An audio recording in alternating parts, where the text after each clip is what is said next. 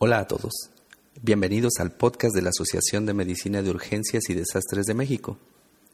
Muchas circunstancias han cambiado desde que surgió nuestra especialidad en México, algunas en el ámbito asistencial, otras en lo administrativo y, por supuesto, la transmisión de información, la generación de conocimiento y la adquisición de competencias específicas en los médicos en formación en la especialidad de urgencias médico-quirúrgicas no es la excepción.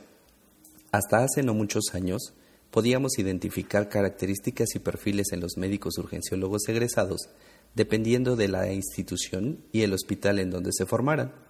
Actualmente, en la era de la inmediatez, la tecnología y las redes sociales, buscamos trascender de un escenario local a un escenario verdaderamente global. Esto, en gran parte, al incorporar a las nuevas tecnologías de la comunicación y la información. Pero, ¿realmente qué tanto hemos avanzado? Para conocer un poco más sobre esto, podemos charlar con el doctor Reynaldo Fortino Pérez López. Él es médico cirujano egresado de la Facultad de Medicina de la Universidad Autónoma Benito Juárez de Oaxaca. Es médico especialista en medicina de urgencia, egresado del Centro Médico ISEMIM en Ecatepec. Es maestro en Ciencias de la Educación, egresado del Instituto de Estudios Universitarios Campus Puebla. Actualmente es médico adscrito en el Hospital General Alberto Vargas Merino en Cuicatlán, Oaxaca, y coordinador de los médicos internos de pregrado en el área de urgencias del mismo hospital. Se desempeña también como médico adscrito al Servicio de Atención Médica Continua en el Hospital Regional de Alta Especialidad en Oaxaca. Doctor Reynaldo, le agradezco mucho el que pueda charlar con nosotros y nos permita conocer su opinión sobre este importante tema. ¿Y qué opina usted? ¿Cómo se desarrolla actualmente el proceso docente en medicina de urgencia? ¿Hemos avanzado mucho o aún hay cosas por mejorar? Tenemos mucho que mejorar. Actualmente se utilizan métodos didáctico-filosóficos que recuerdan el método tradicional que por años ha subsistido en nuestro medio. Esto sucede no solamente en, en la sala de urgencias, sino en todo el ámbito hospitalario. El preguntar sin dar una respuesta o aún dándola, o dejar revisar un tema sin darle seguimiento a métodos que hagan de nuestra enseñanza en el alumno un aprendizaje real, son pan nuestro de cada día. O aquella vieja tradición de imponer castigos a los alumnos, como si haciéndolo nos garantizara que aprenderán como por arte de magia lo enseñado. A nivel educacional, este método tradicional, por decirlo de alguna manera, no deja un aprendizaje significativo en nuestro alumno, que es aquel que le servirá para llevar a cabo en su práctica médica diaria. Al contrario, puede influir negativamente en el médico en aspectos de humanismo y trato hacia sus semejantes. Tenemos, pues, mucho que mejorar y cambiar. Me gustaría precisar con usted cuáles son algunas de las características que adquiere la docencia que se realiza en el servicio de urgencias. La carga de trabajo, la variedad de patologías, determinan en muchas ocasiones la forma en la que el estudiante adquiere y genera conocimiento significativo.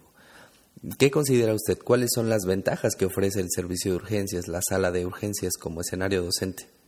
Yo diría que en el ámbito médico en general, y aún más en el hospitalario, tenemos la gran ventaja de tener a nuestra materia prima, nuestros pacientes, con enfermedades reales y procesos verídicos, donde la enseñanza desde el constructivismo se puede volver aprendizaje significativo, siempre y cuando se proporcione bibliografía previa bien establecida y se supervisen los procesos diagnóstico-terapéuticos y los procedimientos en todo momento. Aprender haciendo. Esto en urgencias es todavía más notorio.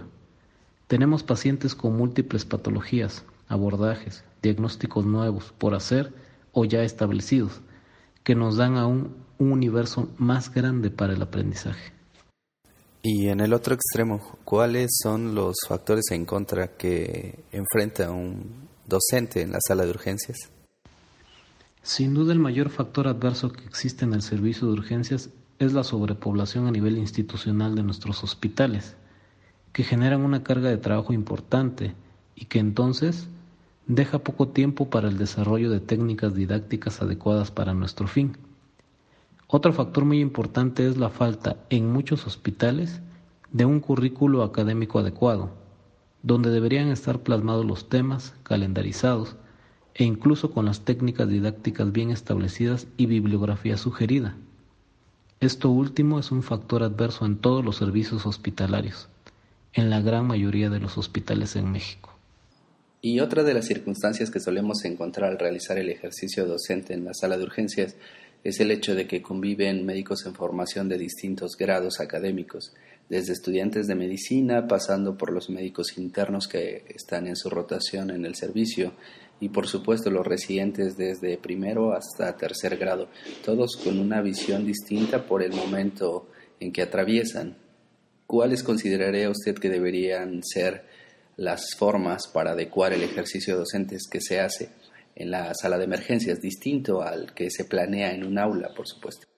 Es precisamente con un adecuado programa curricular como se puede lograr esto. Evidentemente es distinto el perfil académico de un residente de especialidad al de uno de subespecialidad o al de un interno de pregrado. La enseñanza se debe dirigir de manera diferente. Entonces, un currículo bien establecido para cada uno de ellos determinaría de manera precisa los temas a tratar, las técnicas didácticas y las maneras de evaluar de cada uno de ellos, en conjunto siempre con el personal médico y paramédico que ahí laboren.